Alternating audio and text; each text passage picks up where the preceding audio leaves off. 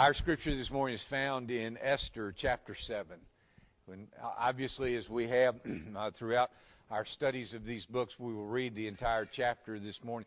You know, all of us understand that, you know, when, when Angie and I first came here, uh, the, the land over there where, where we're going to build our new fellowship hall. By the way, we haven't talked about that in a long time. Y'all need to pray about what God would have you to give. Uh, we, we need to get moving on that on that rascal. We we uh, yeah, we just need to get moving on that. So y'all pray what God would have you to give. Uh, I know that, that y'all are and and you know y'all are saying, well, listen, preacher, you don't know taxes are coming up. Well, I have to pay too. All right, so y'all pray what God would have you to give for that building. But anyway, when Angie and I first came out here, that was a, a backer field and and Squeak and Ethel would sow tobacco. And you know, not once did I hear Squeak say to me, "I expect a good crop of corn this uh, this fall." He expected to reap what he sowed. And beloved, that's a biblical principle. We will reap what we sow. This morning we see Haman is reaping exactly what he sowed. And we're going to look at that throughout uh, uh, this chapter in Esther and throughout some other books uh, or some other passages in the Bible as well. Esther chapter 7, verses 1 through 10. And in honor of the reading of God's Word, let's stand. Now the king and Haman came to drink wine with Esther the queen. And the king said to Esther on the second day also, as they drank their wine at the banquet, what is your petition, Queen Esther? It shall be granted you. And what is your request? Even to half of the kingdom it shall be done. Then Queen Esther replied, If I have found favor in your sight, O king, and if it pleases the king, let my life be given me as my petition and my people as my request. For we have been sold, I and my people, to be destroyed, to be killed, and to be annihilated. Now, if we had only been sold as slaves, men and women, I would have remained silent. For the trouble would not be commensurate with the annoyance to the king. Then King Ahasuerus asked Queen Esther, Who is he and where is he? Who would presume to do this? Esther said, A foe and an enemy is this wicked Haman.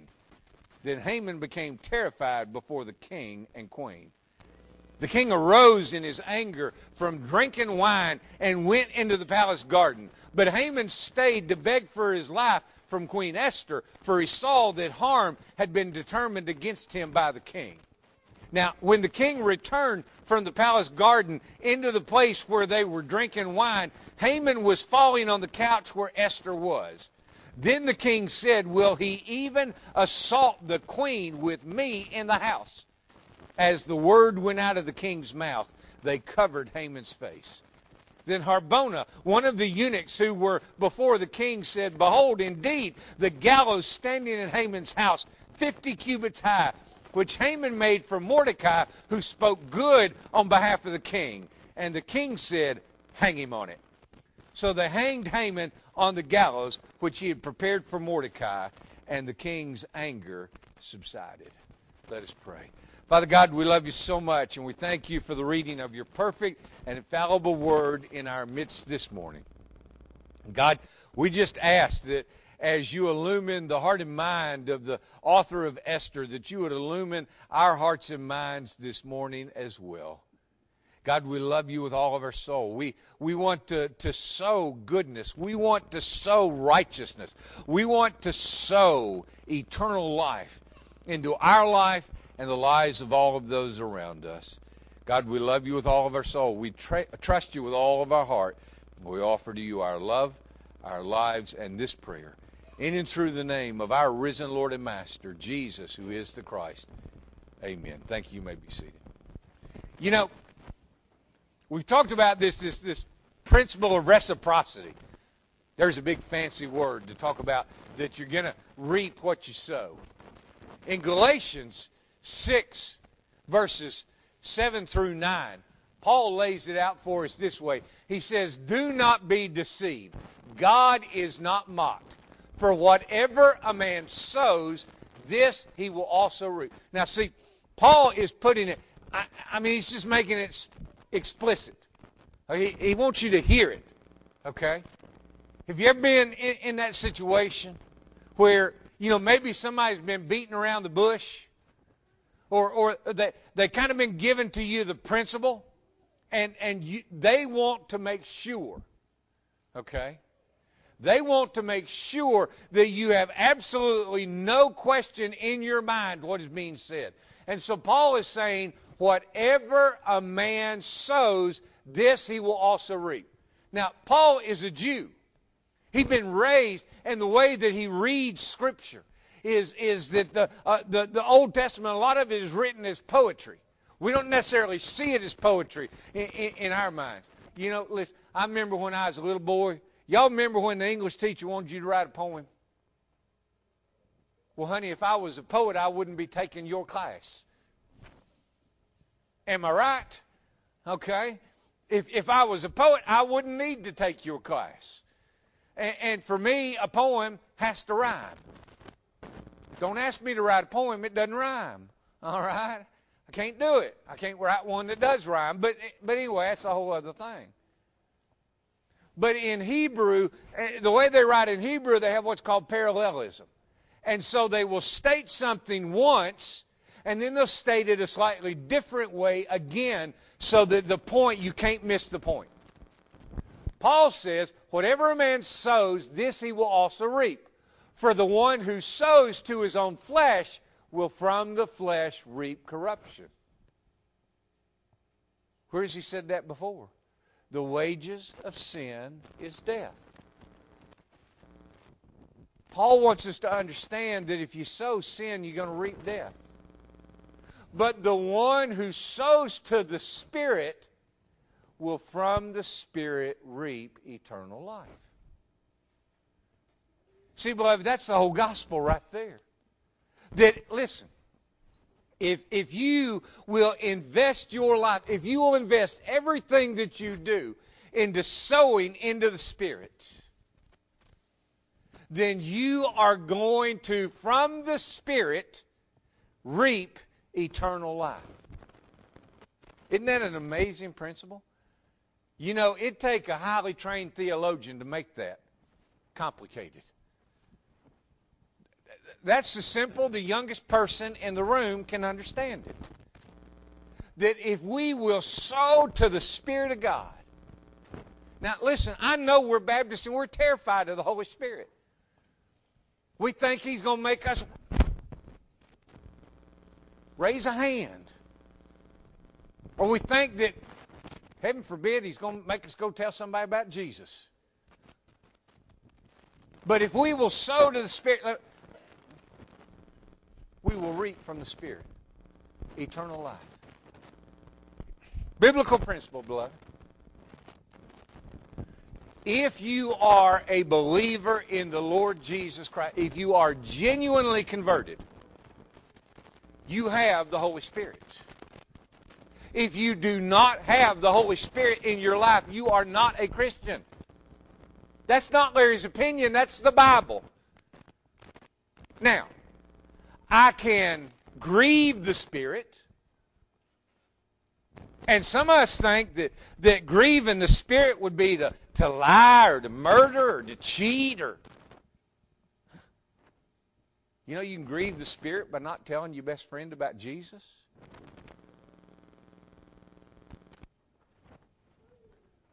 Anyway, Paul says, let us not lose heart in doing good. For in due time we will reap if we do not grow weary. How many of y'all have ever tried to minister to somebody that you almost had to force your ministry on them? Y'all know what I'm talking about, don't you? Somebody that you started ministering to them and then they started taking it for, for granted and started taking advantage of you. Or they came to the point where you you taken them to town once because their ox was in the ditch and you wanted to help them. And now every time they want to go to town, they're, they're ringing you up. Can you take me into town? What do you need? Well, I need to go get a box of Cracker Jacks. Paul says, do not grow weary in doing good. Boy, it's hard, isn't it? It's hard sometimes. But Paul is telling the Galatians that they're going to reap what they sow. Jesus in Luke 6:38 put it this way. He said, "Give and it will be given to you." You know why so many Christians are broke? Cuz they're not tithing. Okay. Y'all didn't know I'd sneak in a message about tithing on the first Sunday of the new year, did you? Listen, beloved. Give and it will be given to you. I don't know how you feel about Chick fil A. They make an awful good chicken sandwich. But the reason that that business has prospered is because Truett Cathy committed when he began that business to give back to God. To give back to God. And, and you know what that man learned? He learned he can't outgive God. He can earn more money in six days than anybody else can earn in seven. Give, and it will be given to you. They will pour into your lap a good measure, pressed down, shaken together, and running over. For by your standard of measure, it will be measured to you in return. Do you see that principle in what we just read in Esther 7? Haman sowed hatred for Mordecai. And what he what he wanted is he wanted Mordecai dead. And what he ended up with was himself dead. He got what he sowed. He sowed hatred and he got hatred back. Do you think that Ahasuerus the king had anything good to say about Haman when he walked into the room and found him up there on the couch with Esther? Don't, don't you allow that chap him raw? And if, don't you think that if he'd been armed, there wouldn't have been any gallows involved? All right? He, he, he'd have took care of it right there. Beloved, sowing and reaping is the lesson of our text this morning. And what we're going to see this morning is that all sin will be exposed by God and there is no escape from God's judgment. Verses 1 through 6. So, you know, here we are in, in the beginning of chapter 7. Here's this second banquet that Esther has given for the king and for Haman. Now, you can interpret uh, this however you want to. It says, But the king said to Esther on the second day, verse 2. Now, it tells us in verse 1 that they came to drink wine with Esther today. So I don't know whether they've been drinking for two days or not. I mean, if they've been drinking for two days, they're lit. Okay.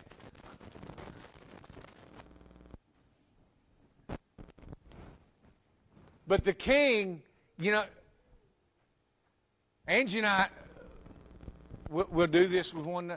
When, when, when Angie and I first got married, I've got a cannonball core that I found uh, on my aunt's property from the Civil War. Okay? It's about that big around. It probably came from a four pound or an eight pound cannonball. And and then I've still got a can that that I used, and Brother Lou uh, used it to a can of Brasso that we were issued in boot camp. It's a metal can. And so when I bought something for Angie for Christmas, I would put that cannonball cord down in that Brasso can and wrap it up. Number one, I just added a lot of weight to that package. Okay? And then when she'd shake it, it'd go clunk, clunk, clunk, clunk. She had no idea what was inside of it. Okay? And it'd drive her crazy. And, and, and then what made it even worse is when it came time to open presents, that would usually be the one that'd make her open last. Okay? It was the one she wanted open first because it was the one that was on her heart. Esther has done that to Xerxes. She's kind of wrapped this thing up for him and, and said, King, I'm going to tell you, I, I, I want something, but I want you to think about it for a while.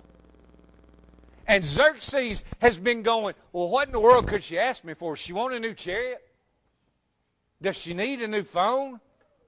You know? They didn't have smartphones back then.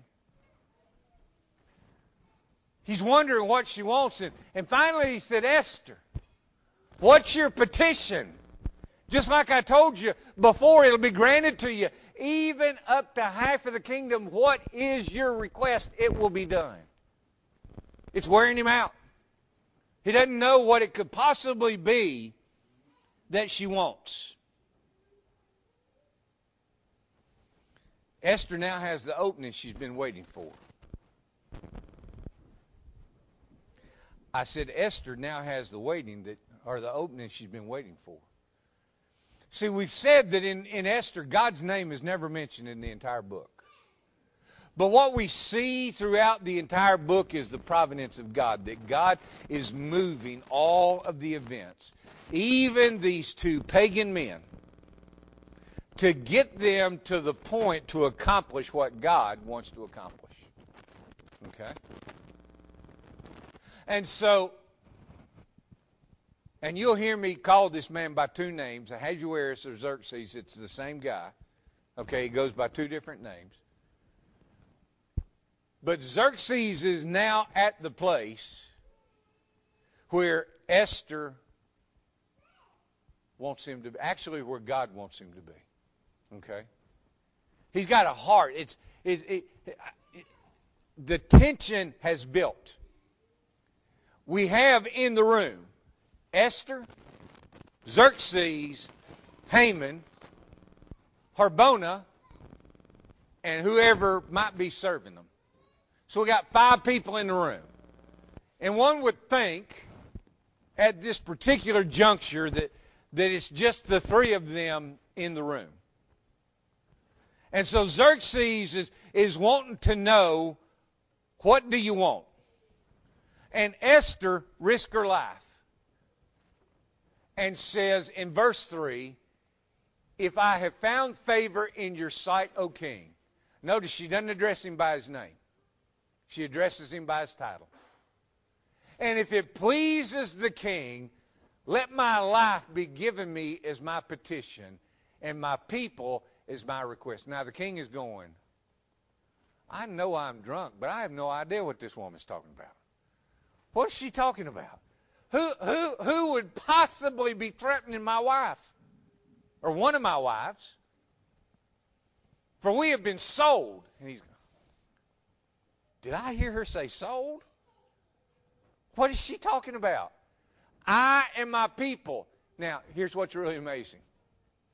What she says next in, in, in verse 4 should look real familiar to you because you read it back in chapter 3, verse 13, in the decree that was sent out to all of the provinces announcing what was going to happen. And she says, to be destroyed to be killed and to be annihilated. Now, this is typical the way that they would do things in the Middle East. She says, if we'd only been sold as slaves, no big deal. I wouldn't be here today. I, it's not as big, you know. I would not bother a man as busy as you are if we were only slaves. You know, we can learn to deal with that. We cannot learn how to deal with being dead. Okay?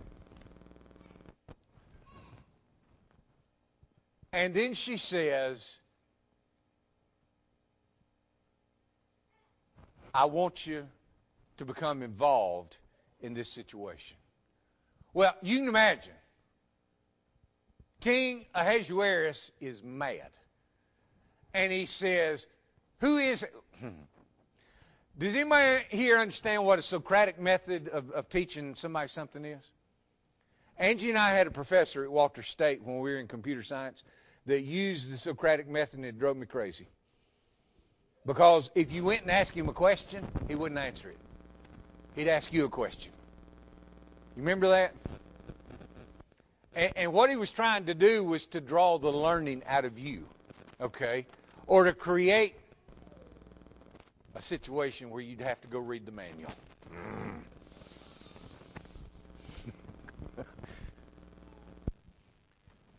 And so what he would do is he would create this situation where he's asked a number of questions that produce other questions in, in, in your mind and draws the learning out. And so that's where we're at right now. Now, Socrates hadn't been born yet. But, but we have this kind of Socratic method going on here. And, and Ahasuerus asks us a number of questions. He says, Who is he? That's really important. Who's done this? Where is he? And who would presume to do this? Who would dare to think about lifting his hand against one of my favorite wives? Well, the trap is set. Esther has Xerxes and Haman right where she wants them. Actually, God has them right where he wants them. See, Haman, in calculating to, to, to go after this man that he really hated, never imagined in his mind that one of the king's favorite wives was a Jew. And that by attacking his enemy, he was attacking the king's wife. Now, all of us were either born in East Tennessee or we've lived here long enough to know that if we're going to say something about somebody, you know, if you just met some feller named John Doe, or if you're talking to somebody, or you're going to say how John Doe is, is something or another, then, and you meet somebody, say, do you know John Doe from, from Newport? You know the reason for asking that in East Tennessee, right? He, John Doe could be the person you're talking to's first cousin. And if you're getting ready to talk smack about him, it may not go well with you. And say, well, yeah, John's my first cousin. Then you say, well, that's the finest fella I've ever met in my life. You know? Then they might say, well, must not have been my cousin because he's a scallywag. You know? Then you can talk about the smack that you were going to. But anyway, the point that I'm trying to make is that Haman got locked in on this man that he hated. And he miscalculated how extensive his plot was going to be.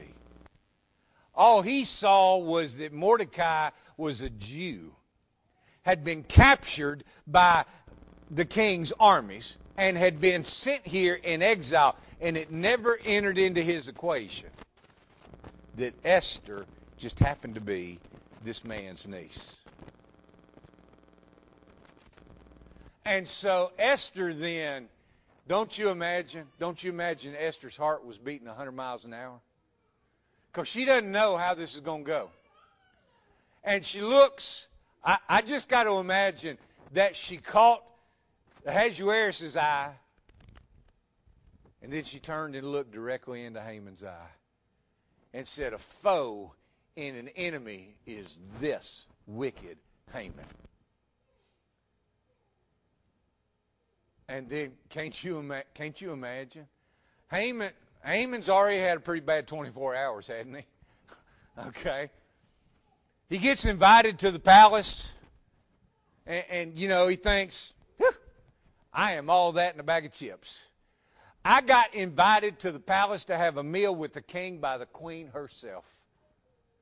And he thinks, boy, I am, I am just high and mighty. And then he finds out that his avowed enemy, he has to honor and lead him around in town going, Hail to the to this guy that saved the king's life. And then Esther still hadn't revealed everything that's going on. And so the king says, Well, I tell you what, y'all come back, Haman, you come back tomorrow and, and she'll tell us what it is.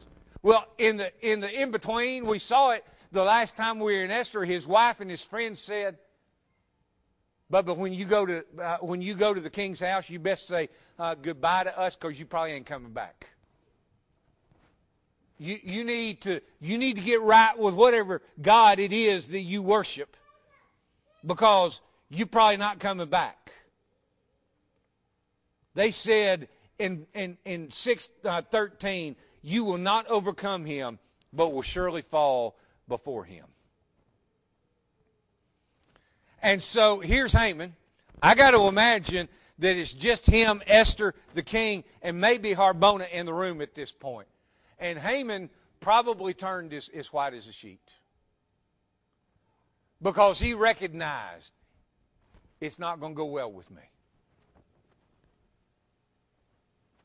And just as Haman's evil was exposed, so will all sin be exposed. Jesus said in Luke 12, 2, look at this.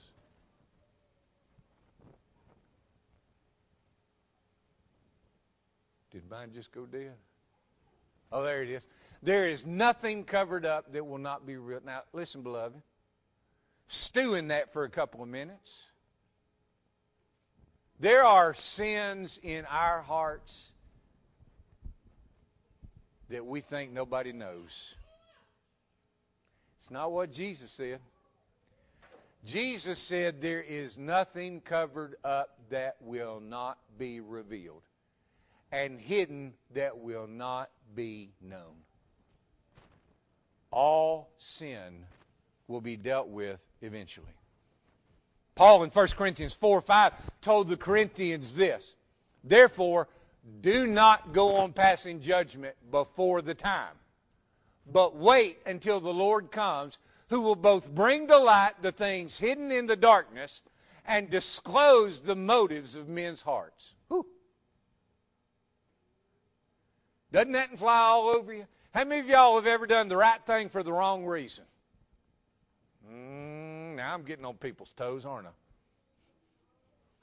Every one of us have done the right thing for the wrong reason. And Paul says that there's going to come a time when the motives are going to be disclosed. How do you fix that? It goes all the way back to the verse that we started with, with the Holy Spirit. We need to get right with the Holy Spirit. We need to give the Holy Spirit free reign in our lives. And then Paul concludes by saying, and then each man's praise will come to him from God. What is it? What's the first thing we want to hear when we get to heaven? Everybody, let's say it together. Well done, thou good and faithful servant. Isn't that what we want to hear? If we if we'll live out the kind of life that Paul is telling us, the kind of life that Haman's life points us away from, then, then we're going to hear that. One other verse in the New Testament, and I'll start bringing it in for a landing. Hebrews 4.13.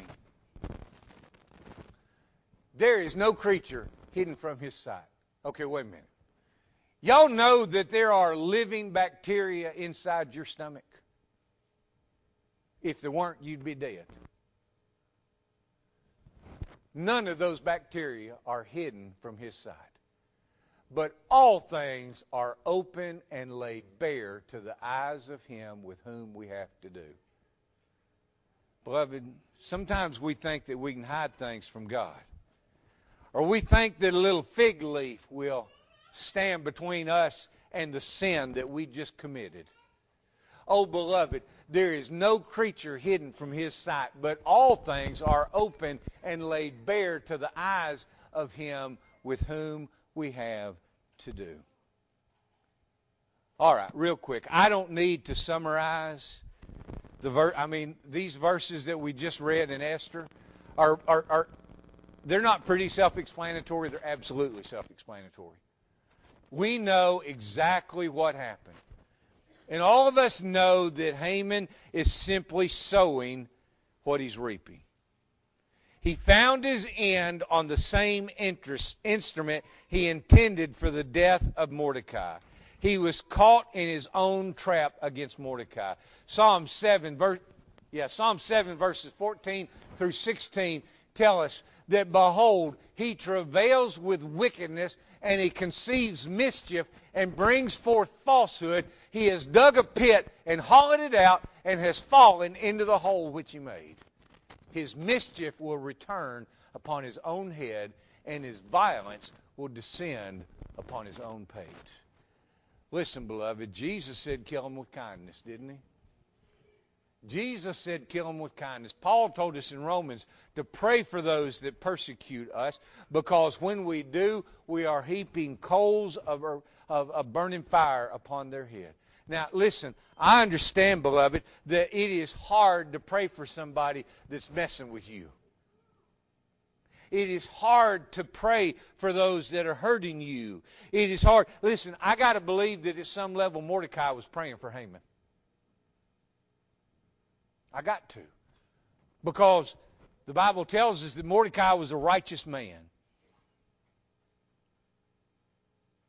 Hmm.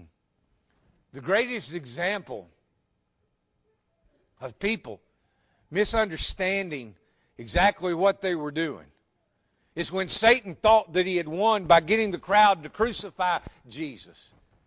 But the cross turned out to be the instrument of Satan's defeat. Do you understand? The death of a substitute, Haman, satisfied the wrath of the king. In the case of Mordecai and Haman, it was the guilty dying in place of the innocent. But in the case of Jesus and us, it is a matter of the innocent dying in place of the guilty. Our Lord, beloved, has given us certain tasks to accomplish. He has set down certain commands that we're to obey. It's not our flawless motivation. It's not our flawless obedience which achieves God's purposes. Because our words are never free from the taint of sin. God goes beyond our efforts, supernaturally intervening so that supernatural events occur. Listen to me, beloved. You want to see supernatural results? Then you invest in supernatural processes. If you go and witness to somebody in your own strength, then you're going to get a result in your own strength. But if you go and witness to somebody in the strength of the Spirit, you're going to see a supernatural result. That's not my opinion. That's the Word of God. God does what we cannot do to bring about His purposes. God uses what we do, doing what we cannot, to achieve His purposes. And so in this new year, beloved, will we sow? Will we let the Holy Spirit run loose in our lives? even if it leads us to places that are beyond our comfort zone? Will we let the Holy Spirit do what He wants to do in our lives and sow into the processes, sow into what God is doing so that we can reap supernatural results?